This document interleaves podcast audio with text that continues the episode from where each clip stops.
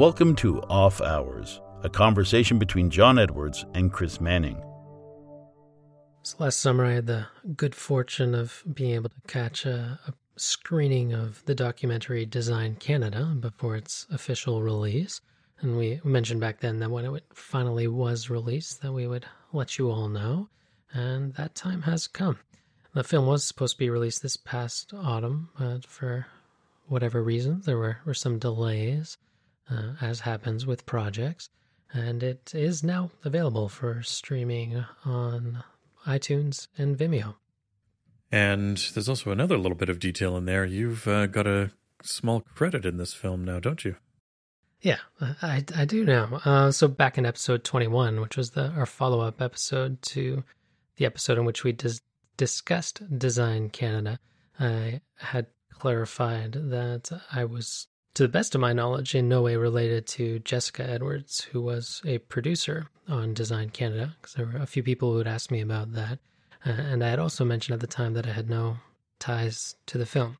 So a few little things have, have changed since then. Uh, the version of the documentary that I had caught in the summer was still a work in progress. And there were a couple of scenes in the film where I just noticed some distracting content on the screen in the shots while the designer was speaking. And I reached out to Greg Durrell, who's the director on the film, and uh, offered to do some rotoscoping because I felt the, the film would be better served by not having those those visual distractions. So you could actually focus in wholly on, on what the the designer was, speaking about. And uh, he was very happy to have the help. So I, busted out some skills and uh, that I, had not used in a few years, dusted them off, and uh, essentially uh, photoshopped in video form. Uh, so rotoscoping is basically taking content in a shot and, and painting over it or painting it out of a, a shot so that it looks like it was never there in the first place. Uh, so I I do indeed have a a credit in the film. This was uh, quite exhilarating to see that roll by when I, I got to see the, the final released version. I really do admire what they've done here with this film in the way that they've captured so much of the, the essence uh, of Canada and its place on the, the design scene on, on the world stage. Well, I haven't had a chance to take a look at this yet because this has only just been released and I was not a Kickstarter backer, so I did not get a an early version of this. But uh, now that it's out, I'm going to download a copy of it and uh, have a watch because uh, you and Tamara have both seen it already, and and I've heard from various people about how good it was. So I am uh, I am looking forward to being able to get a copy of this and watching it. Well, I hope it stirs up a similar level of nostalgia for you that it did for me. well, I'm sure it will. Having grown up here in Canada in the 70s and 80s, it's I'm sure that'll be plenty in there for me. We mentioned during our SIHH show last episode that Omega had been trying to sort of rain on the SIHH parade a little bit by releasing some information just prior to the show. And then immediately following SIHH, they decided to drop some more uh, releases on the world. And uh, again, they seem to be uh, going back to some of their old material and reviving it. What have they released now, just post SIHH? Yeah, so they certainly seem to be doubling down on this strategy of obfuscating the signal coming out of SIHH and announcing but a whole bunch of releases both before and after. So it'll be interesting to see how this plays out next year when SIHH and, and Baselworld are neck and neck with one another. And I think this is kind of their final chance to, to be playing these games. So they're really digging into their, their vaults and, and their history and, and re-releasing some old calibers. So, in addition to re releasing the Caliber 321 this year, which we touched on last episode, they are also releasing a 19 ligne pocket watch movement that they had first released 125 years ago. And this particular movement is significant because it is the reason that Omega is Omega today. Mm-hmm. prior to the release of this movement. That the company was known as Louis Brandt et Frères, or La Générale Watch Co. And this particular caliber was so successful that uh, they changed the entire course of history for the, the company.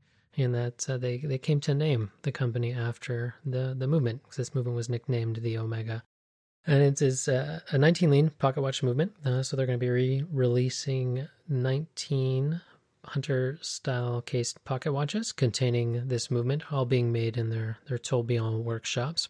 Uh, so this is going to be a, a very limited edition release. And then to complement that, they are also releasing a brand new manually wound Omega De Ville Trésor 125th anniversary edition with a, red dial and a red strap. To the best of my knowledge, is the, the first time that they have had uh, a manually wound coaxial caliber. Uh, so they're really digging into their old school roots this year uh, because the 321 is also a manually wound caliber. And then, of course, this pocket watch movement is a, a manually wound caliber as well. So these are the, the types of pieces that are going to appeal to aficionados far more than the, the general populace.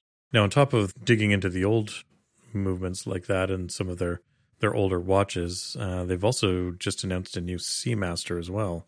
Mm-hmm. Yeah, the the Seamaster 300 in black ceramic and titanium. Uh, it's a quite quite a handsome piece. I think they did an admirable job on this one. Yeah, it is pretty striking. It's uh, it's very very bold, and if you're interested in a a bold watch like that, it's uh, it's going to be appealing. I don't know how useful it is as a dive watch. It'd be uh, interesting to hear from actual divers to find out how uh, how appealing it would be as a dive watch. Uh, it's I know that uh, most true dive watches tend to be very very bright in color, um, but it's uh, certainly a a bold watch if you're looking for something to wear on the wrist that uh, is sporty and makes a statement. Well, it is well loomed, so at least yeah, you've got the loom going for you. It'll just be a very stark contrast as you get deeper and, and deeper under the ocean. Now, for people who might not be familiar with what a, a 19 ligne size pocket watch caliber would be like size wise, how would you compare that to something like the 6497 you've been working with? Well, it's it's ginormous compared to a 6497 to be honest the 6497 is 37 millimeters in diameter and the omega is just shy of 43 millimeters in diameter so by comparison um, my wristwatch that i'm working on right now the entire case is only 40, 42 millimeters in diameter so the movement alone in this case is actually larger than my current watch that I'm working on. So this is a massive watch, and uh, obviously would just be far too ridiculous to put on a wrist. Although I suspect there are people out there who would try, but it's uh, it should be a striking pocket watch. I'm I'm really interested in seeing some of the final photos of this and uh, see what it looks like. Mm-hmm. In a, a similar vein, I had a chance to handle a, a re-released pocket watch from Longines about 10 years ago. So Longines is uh, a sister brand to Omega. They're both owned by the Swatch Group. And uh, it, was, it, was, very well done. Quite a, a striking piece. Hmm. And uh, something but I certainly wouldn't mind toting around myself. I, I, am known to carry a pocket watch from time to time. And uh, I'm, I too am interested to see what uh, exactly this looks like once it's all said and done. Uh, but it's unlikely that either of us will likely ever handle one in the metal, given that there are only 19 pieces being released worldwide. Yeah, I, I, certainly don't expect to run into one of these in the wild, but it'll be interesting to see what they do. The, the uh, something the size of a pocket watch gives some interesting real estate for people to work on, and of course, that's one of the reasons why the 6497 is so popular for watchmaking schools. The pieces are are obviously larger, and then on top of that, you've got a fair bit of real estate to experiment with and, and add some uh, some additional work in. So curious to see what they do with it and, and see how it looks. So how's your year of organization going? Well, it's still early in the year, but things are uh, starting to take shape in the shop. I've been going through and doing a bit of a, a culling in the shop and trying to organize things. There are a few projects now that are underway that will help with the organization. The first is that I'm in the middle of packing up a lot of the things that I don't use on a regular basis.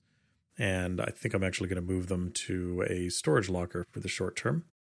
One of the things I've been meaning to do for a couple of years, and uh, a friend of mine actually helped me by starting it, and uh, I've just never gotten around to finishing it. Is uh, building a proper shed beside the house so that I can store things in there that I don't actually need regularly. For various reasons, I've never gotten around to finishing it. Uh, it was going to happen this year in November, and then our nasty winter hit much earlier than expected, so I didn't get around to doing the shed. Uh, so, in the meantime, as a stopgap, I've decided that I'm going to rent a storage locker to be able to get some of the junk out of the shop that's that's sort of collecting dust and taking up space that I could be using for for other things. And then on top of that, I've also been working on a design for some shelving units. I've been meaning to learn how to weld, and this shelving unit system is going to give me a, a chance to practice some of my welding skills. In fact, I'm going to rope Rich into doing a little bit of the welding as well, since he's been trying to to learn how to weld as well. And we're going to uh, to build up some some shelving units that we can put up on the wall and maybe get a little bit of uh, floor space back for machines, which is something that I'm desperately in need of. If you uh, go into my Instagram feed from a little while ago, as I mentioned during our themes show, the uh, the shop is a complete disaster right now, and I'm hoping to actually claw back some of that floor space and be able to turn it into a little bit uh, more efficient of a workspace to uh, to work in. So yeah, two two things already. Even though it's uh, early in the year, my uh, my themes are are pushing along, and and hopefully I can get this done in the next uh, two or three weeks, and have a little bit more space so that I can start uh, using my machines a little more efficiently. Well, with welding involved, it sounds like these shells are going to be significantly heavier duty than, say, a, a Vitsoe 606 system. yeah, they're uh, they're definitely going to be a little bit heavier duty. Uh, right now, I've got some uh, Rubbermaid plastic shelving units in there, and they're buckling under the load of what I'm uh, what I'm trying to do with them. Uh, they were again only ever supposed to be temporary, and they have turned into a multi-year storage solution. Use this as a warning, dear listener. Don't uh, put something temporary in if you uh, if you want it to uh, if you want to put something in do do it right the first time because the chances are your temporary system is probably going to be around much longer than you realize. So these are going to be made out of uh, one inch square tubing with eighth inch wall thickness. And that's a pretty common tubing size that can be found around here so i'll be buying a, a bunch of that and um, hopefully getting that in the next uh, the next few weeks and then I can start working on on welding. Unfortunately, in the meantime, I, as I said, I need to get things out of the shop because I don't actually have enough floor space right now to be able to work on the shelving units.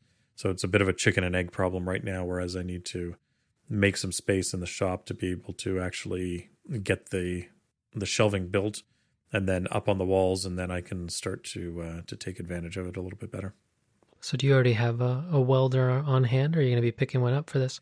Uh, right now, I'm borrowing Rich's TIG welder, and it's not exactly the perfect machine for doing this kind of work. Uh, TIG welders are great for doing precision work, and uh, they're very, very flexible and versatile. They're also a little more difficult to use. I'm, I'm certainly not a talented TIG welder by any stretch of the imagination. I am going to be doing some work with the TIG welder, mostly because that's what I happen to have on hand right now. I have a really low quality MIG welder sitting around, which if I'm lucky, I might be able to convince to work in this case. But I'm also in the process of looking for a MIG welder for the shop, just so that I can get this done fast. The you know the TIG welder, people that I know who do really really nice TIG welding work just do absolutely gorgeous stuff. It is incredibly versatile, and if you know what you're doing, it's um it's not fast, but it's it's nowhere near as slow as I am. Unfortunately, I am really bad at TIG welding, so I spend half of my time taking the tungsten electrode out of the TIG gun and regrinding it because I've managed to dip it into the puddle and ruined the tip on it. So it's uh it's not the fastest way of welding for me. I've been meaning to get a MIG welder for many years now, a good one, and so I think this may end up being the catalyst for actually getting one and uh, getting it into the shop because there are a number of projects where having a, a MIG welder would be incredibly useful. I've used the the tungsten from a welder before to make a, a prototype watch part a couple years back, and uh, it was quite a a fun challenge to to machine that. It was all done manually, not on a, a CNC machine. Um, so, do you have any tips for for re- regrinding the tungsten tips? Well, grinding tungsten is pretty easy actually. It's um, you use a bench grinder and you stick the tungsten electrode in a drill and you run the drill fast and you run the the grinder and you just hold it at an angle and you're putting a and you're putting a cone basically on the on the tip of the tungsten electrode. Uh, so doing that's relatively quick, uh, but the problem that you run into, of course, is that in my case, every every couple of inches I'm of welding, I'm dipping that you know or destroying that that uh, electrode. So uh, I have a a set of them on hand that I grind up, and then I I go at it and do some welding, and then grind them, and then weld, and then grind them and weld. Uh, but in this case, I'm going to be doing many feet of welding, uh, you know, linear welds. So if I have to regrind every couple of inches, it's going to take me forever to actually uh, get this thing welded up. So I suspect what I'll do is I will tack weld everything together using the uh, TIG welder and then use the MIG welder to go along and do all of the long welding setups. Interesting. I've never heard of anyone using both before. Have, have you done that before? Yeah, it's certainly possible. Again, it's um, you know, I'll probably use the the TIG welder to sort of tack things up just because that's what I happen to have on hand right now.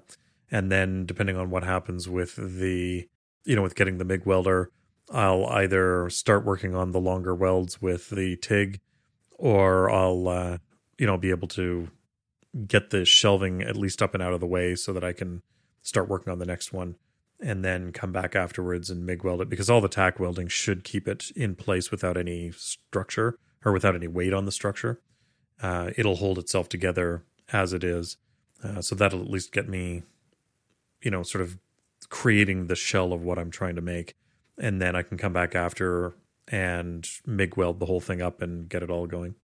So let me get this straight. You are not very good at TIG welding. Rich wants to learn how to TIG weld. Rich owns a TIG welder, which he is lending to you, and you are going to teach Rich to TIG weld. And then you intend to use these shelves to hold heavy objects. I have no intention of teaching Rich to TIG weld at this point. As bad a TIG welder as he is, I am far worse right now. I don't think he would mind me saying that he's not a great welder. Um, and so uh, I, I, suspect if I manage to do any serious, you know, any any significant amount of this with the TIG welder, I will be much better than I am now. Uh, but I certainly don't uh, don't intend to do very much of it. So if I can at all help it, but yes, I'm I'm going to see about roping him into coming up here and uh, working on that. I know he's been busy with some secret projects lately that are uh, sort of of a time sensitive nature, so he's trying to get that done once he's finished with those, I'm going to be able to, I think, rope him into doing a little bit of uh, a little bit of welding. But I expect that uh, before that, I need to make sure that there's enough space to be able to actually work on this project. Because as it is right now, there is certainly not enough room for me to be able to actually do the, um, you know, sort of the framing, if you will, of these shelves. I wish you luck. It sounds like you're off to a decent start. Well, or it's it's something. As I said, my my TIG welding is not going to win any awards, and it might uh, might make a, a, real welder actually cringe and have a heart attack. It's uh, it's they're pretty horrible right now. Now, if you do want to see someone who is a gifted TIG welder, uh, I recommend checking out Julie Lake's profile on Instagram. She's Lake underscore object, and she's using TIG welding with very fine stainless steel wires and is creating these incredibly impressive uh, art pieces out of it. Uh, most of it's jewelry, uh, things to be worn, and a lot of it has great volume and um, a lot of really interesting movement with it. But she's a she's a gifted welder. If you ever want to see somebody doing uh, good TIG welding, I highly recommend you check out her account because she actually has uh, has some real skill as a welder, unlike me. Interesting. So I'll have to check out Julie's work. I will admit that welding is not something that I have ever tried. So I, I, can't say that I would be any good whatsoever.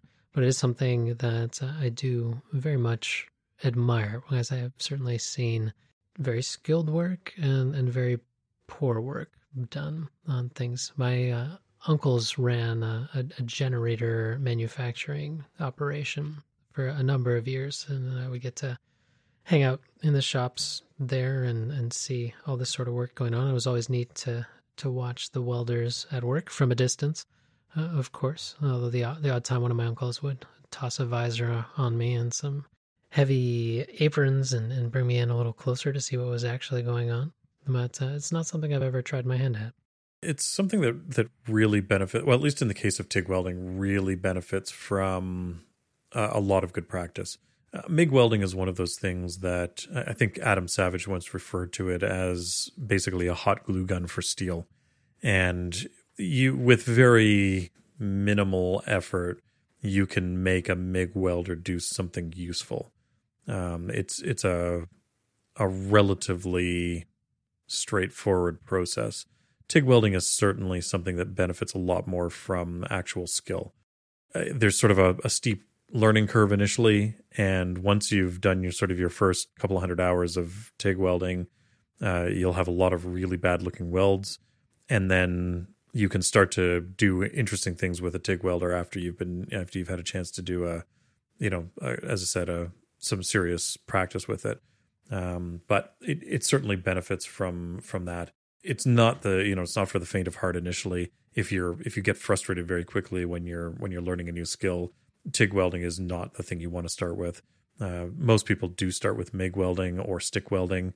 Uh, unfortunately, with stick welding, no matter how much time you spend on it, it's probably never going to be beyond sort of a utilitarian type of welding. Uh, it's it's tough to have a lot of finesse with a with a stick welder.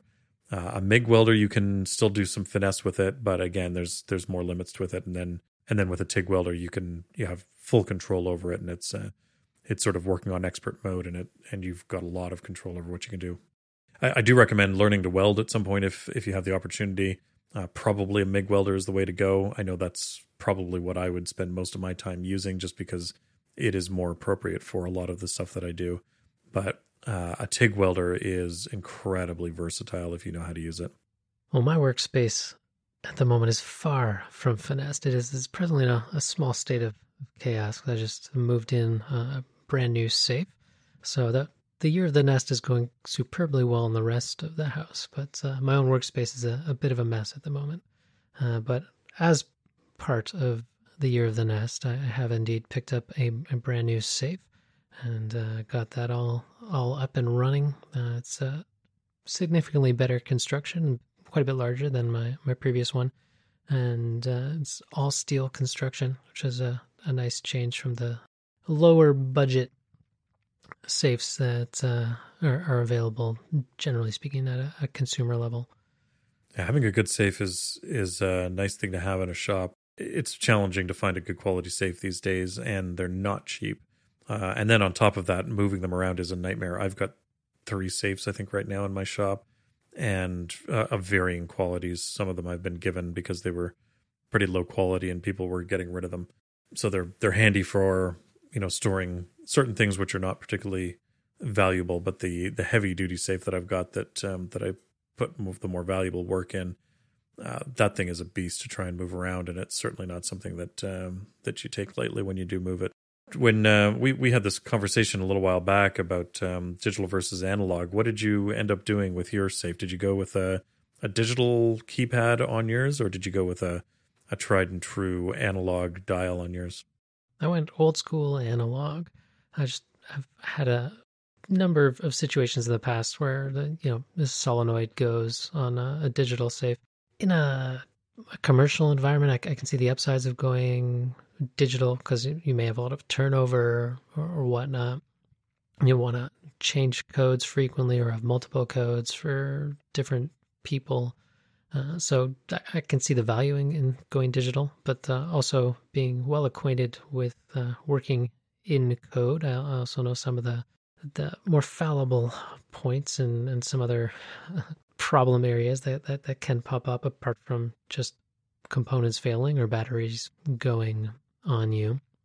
Uh, but when it's a you know just yourself or you know a handful of, of people you you trust, uh, having a an old school combination lock is a, a pretty fail safe way to go, and it, you you know it's gonna just last and last for generations. I mean, you could have a, a safe that's 100, 150, 200 years old that's analog, and it's it's still gonna work. And for those that that really know what they're doing, you can actually go in and, and change the combinations on that too, if you know the need should arise.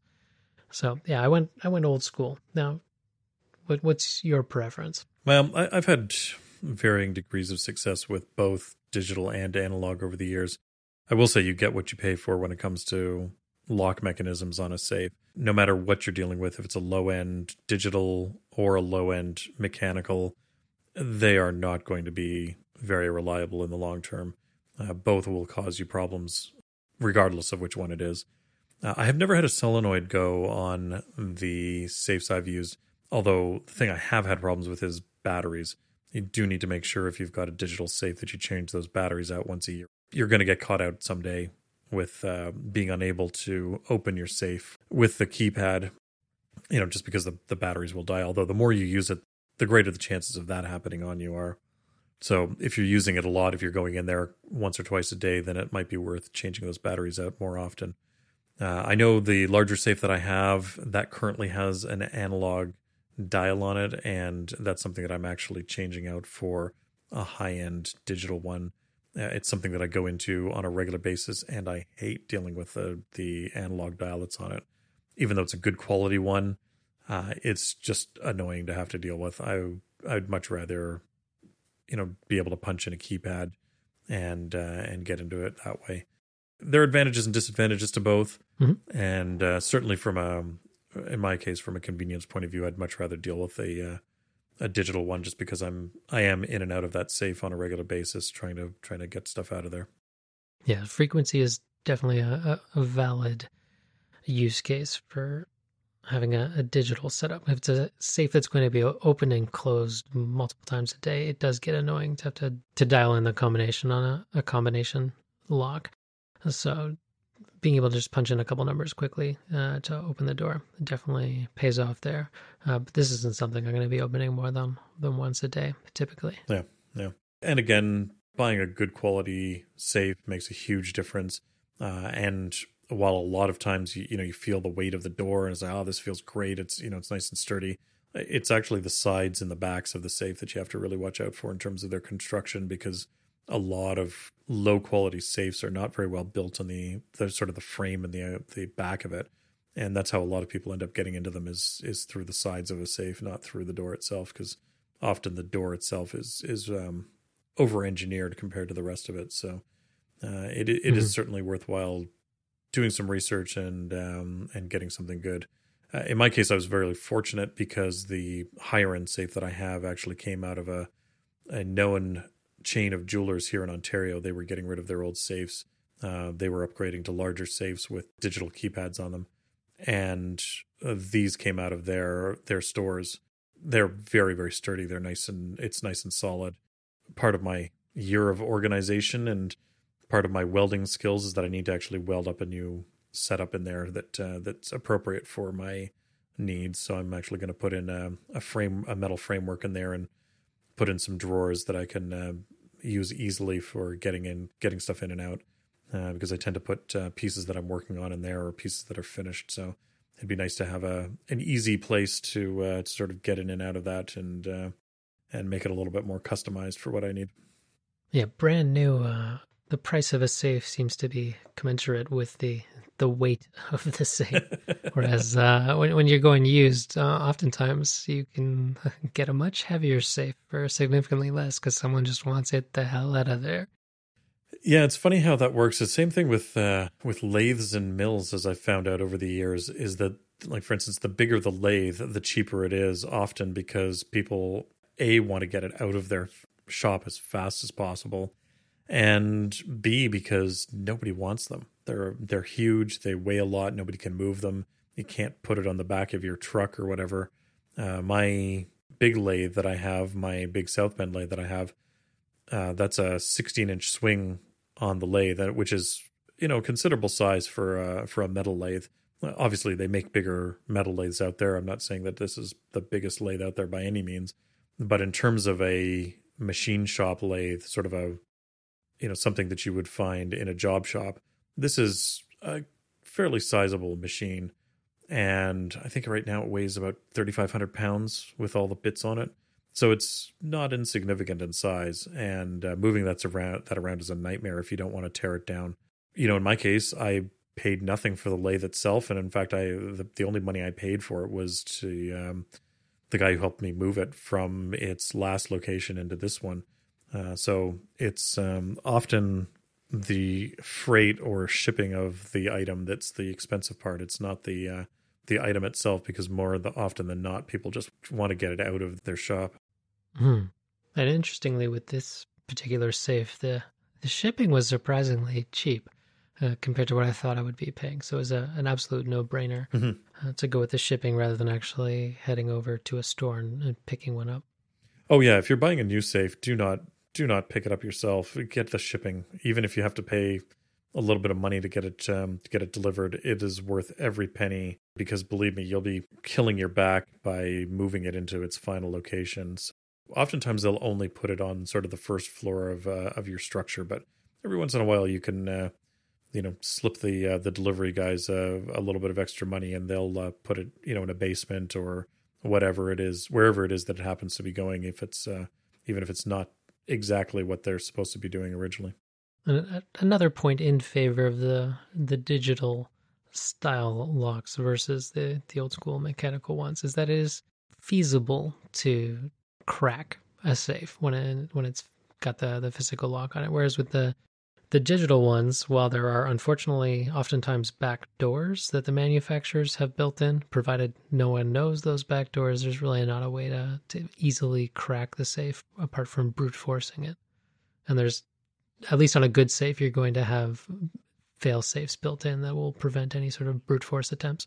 Yeah, in my case, the the safes that I have have lockouts on them, and so if you miss it three or more times, then you're locked out of the safe for I think it's like 24 hours. So it's a it's it's unlikely that somebody's going to brute force it, especially with a a large number of digits in the code.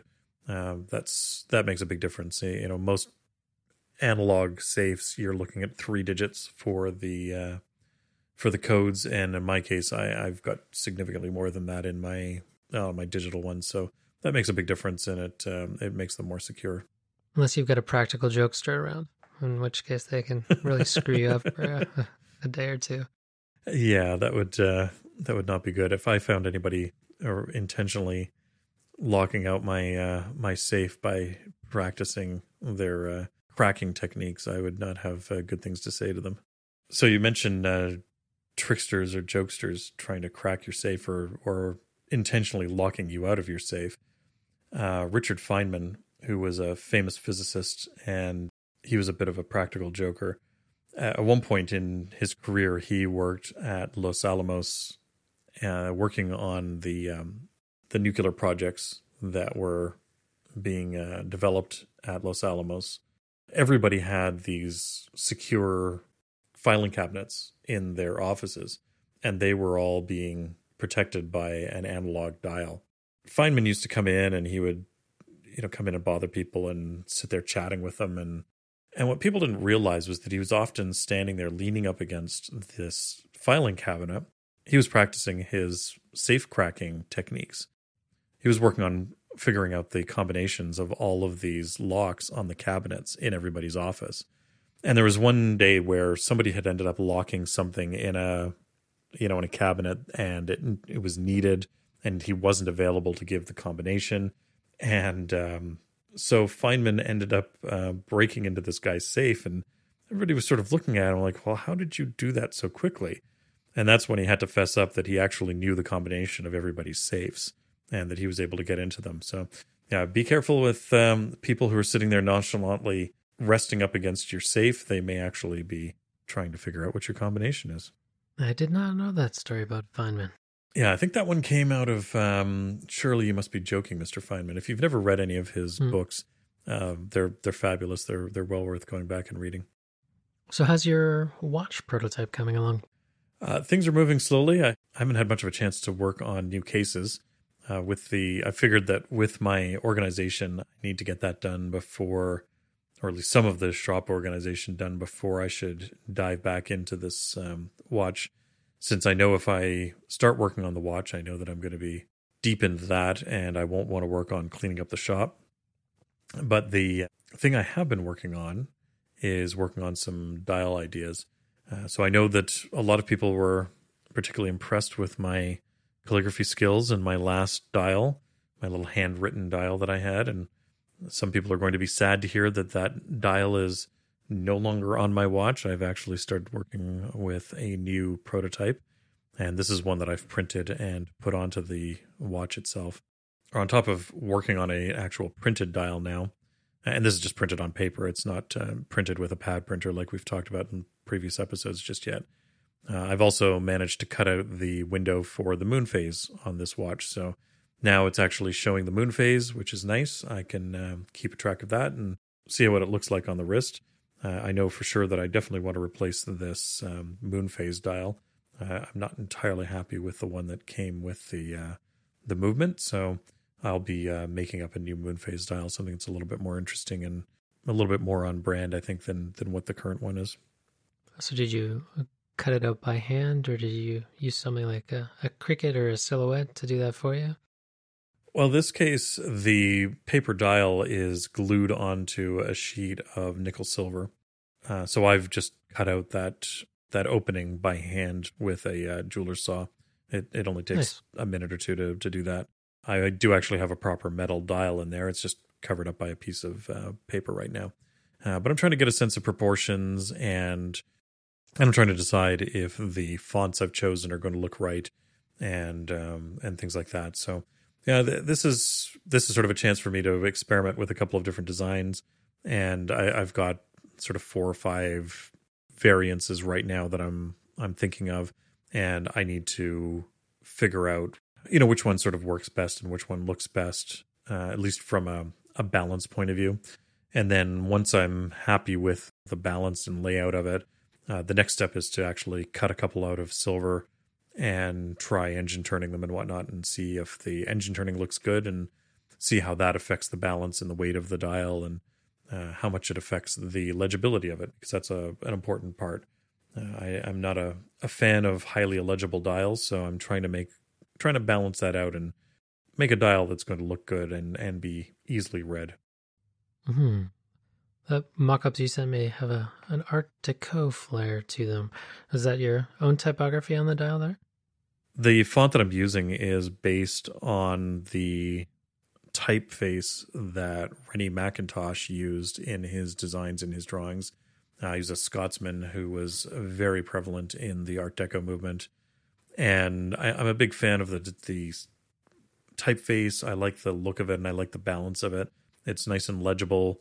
Uh, it is a sans serif font, which I think works best for such small type like what's found on a dial. Uh, so I think it's a, a good combination of an interesting style and um, and something that's legible.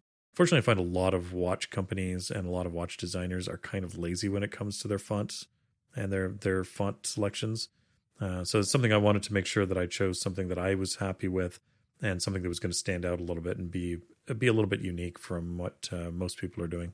So in the the mock-ups that that I've seen so far, the the numerals are just laid out on the dial along with the the hashes for the other indices. Hmm. Are you planning to have any sort of raised chapter ring at all to to give more of a, a break from the guilloche patterns, or or what's the plan there? I haven't decided if I'm going to raise the chapter ring or not, or it, it will be defined visually at the very least. Uh, the the chapter ring will have cuts on the inside and outside to distinguish where it starts and stops.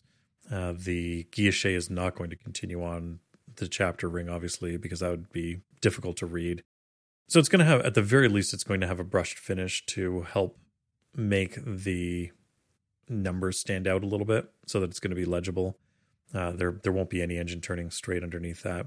Uh, whether I raise it or not, we'll have to see. It it depends a little bit on how it looks, how the first you know sort of prototypes look, and whether I think it needs a little bit more dimensionality to make it stand out a little bit. Uh, it might also be possible that I decide to do the chapter ring in a different metal from the rest of the dial, uh, just to help it stand out a little bit even more. Uh, we'll see. That, that's where the the experimentation comes in, and uh, but I need to get something that I'm happy with in terms of layout. As we've mentioned before, when it comes to design of pens, I, I can quickly design a pen and have a good sense of the rough proportions of something and know quite quickly whether something is going to work just based on dimensions alone. But this is my first watch dial, so I, I don't really know what's going to look right and what's not going to look right.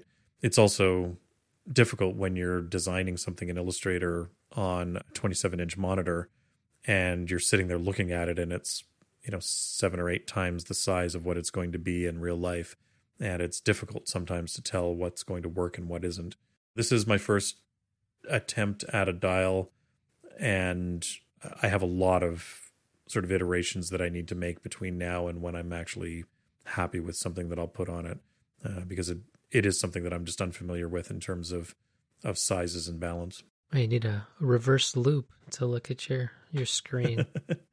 I've actually figured out what the what the the zoom factor is that I need to get the the dial just about the right size to to be one to one. So I've been doing that a lot and going back and forth. And one of the things that I did initially was that my my font sizes for the numbers were far too small. They were ridiculously tiny and uh, and were illegible when it came to uh, to being able to read it. So yeah, it at the end of the day, it's it's a a lot of trial and error right now. But it the nice thing is that I, am familiar enough with watch dials and how they look on the wrist and and what's practical in terms of legibility that uh, I think I can make something without too much effort.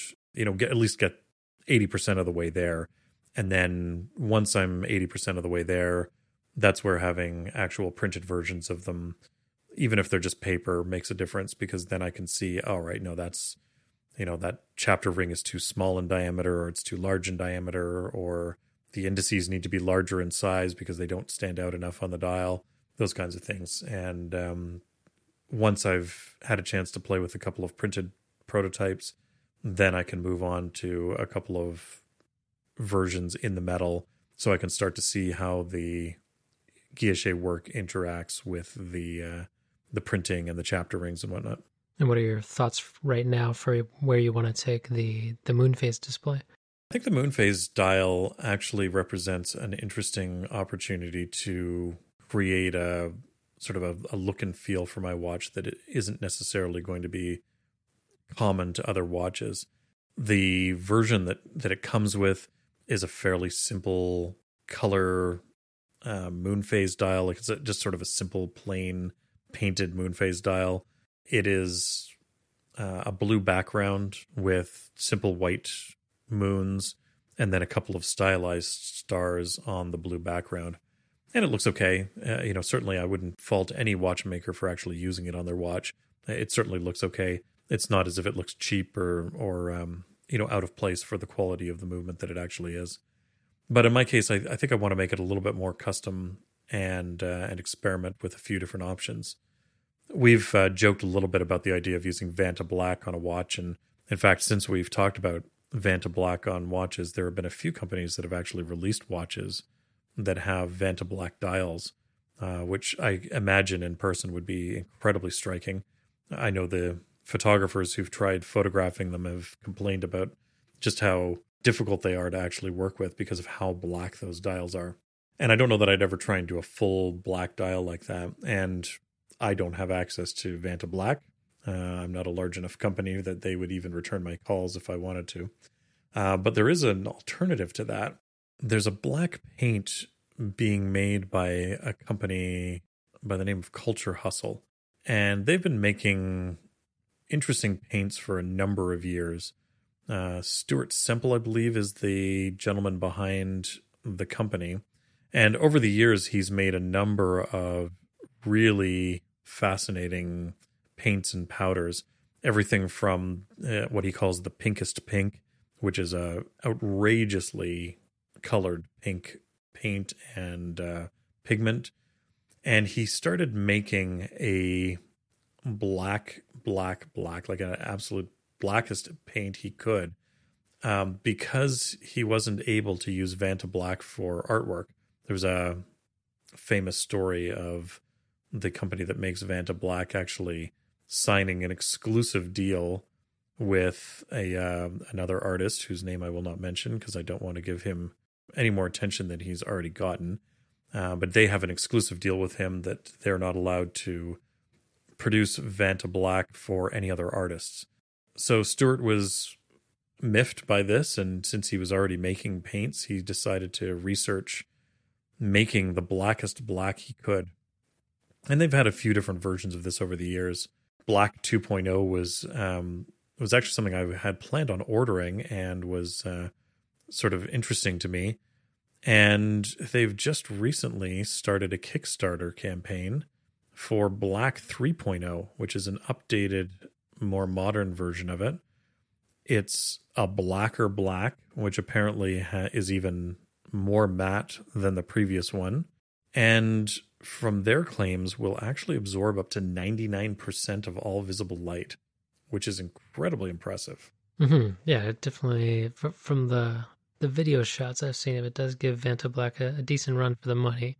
And like when you're comparing the two at, at this stage, it's like comparing triple nines to double nines of yeah. accuracy or, or whatnot. Like it's like you're into differences that are essentially imperceivable to the, the human eye. Now, I wouldn't be surprised at all if Stuart Semple has actually gone to Surrey Nanosystems, who is the maker of Vanta Black, because they have released a different technique or methodology for achieving these sorts of results not too long ago. And there was also a similar exclusivity agreement with the original Vanta Black that was given to a, particular watch brand. I believe it was two years ago. Hmm, okay.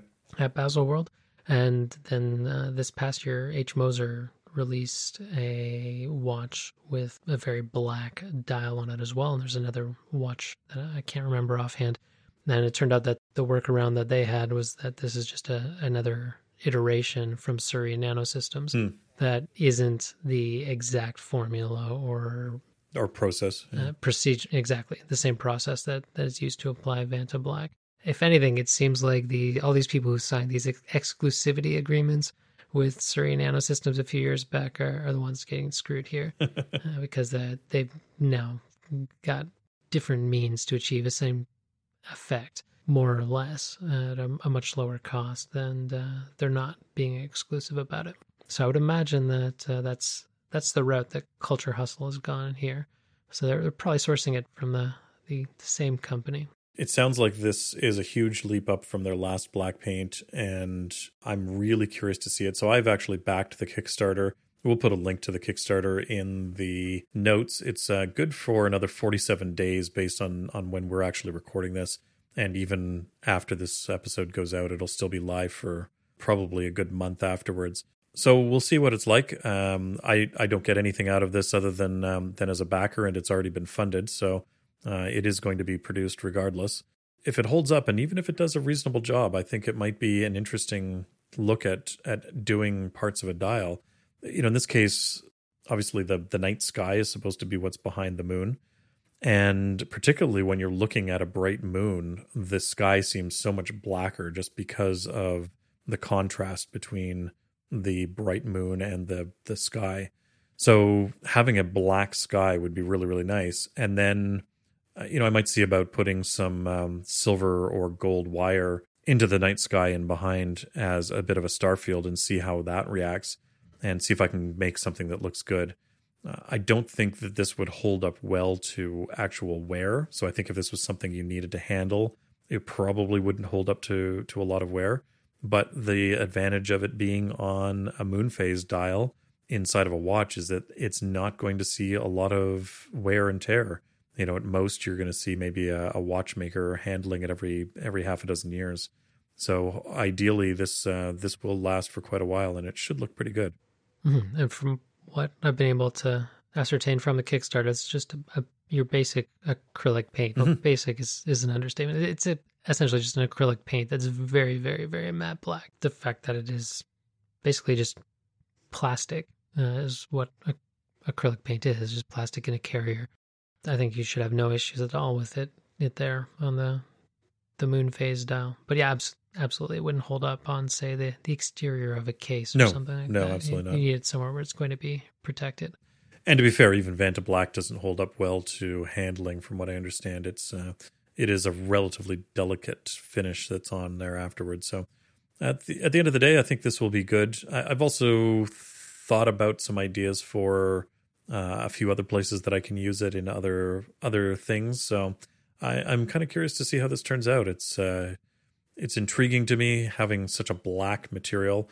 Uh, obviously, I've played with black metals before with uh, Niello, uh, but this brings it to a whole other level. And and Niello is nice because it's a metal, so it's polished and it actually shines.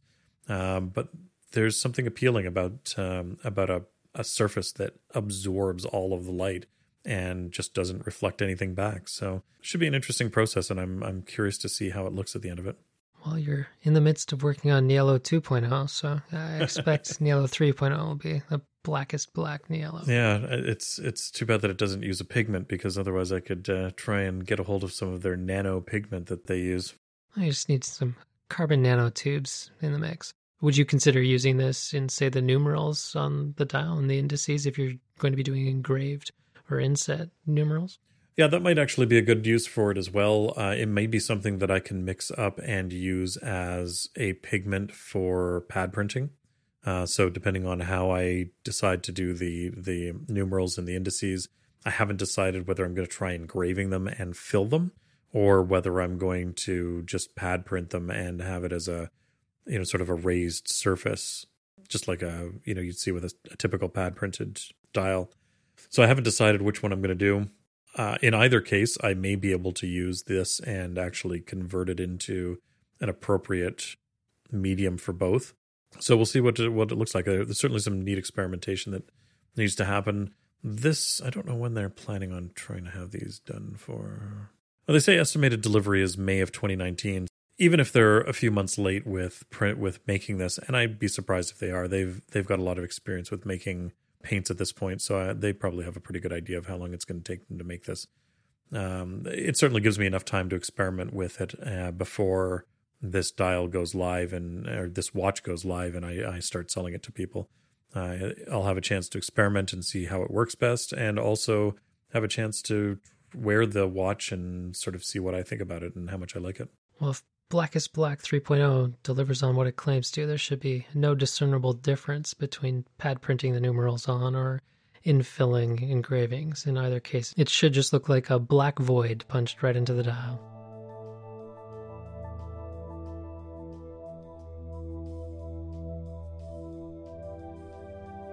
Thanks for listening to Off Hours. You can find detailed show notes at offhours.show. If you'd like to keep up to date with the show, follow us on Twitter at Off Hours. John can be found on Twitter at Under the Loupe, and Chris can be found on Twitter and Instagram at Silver underscore Hand.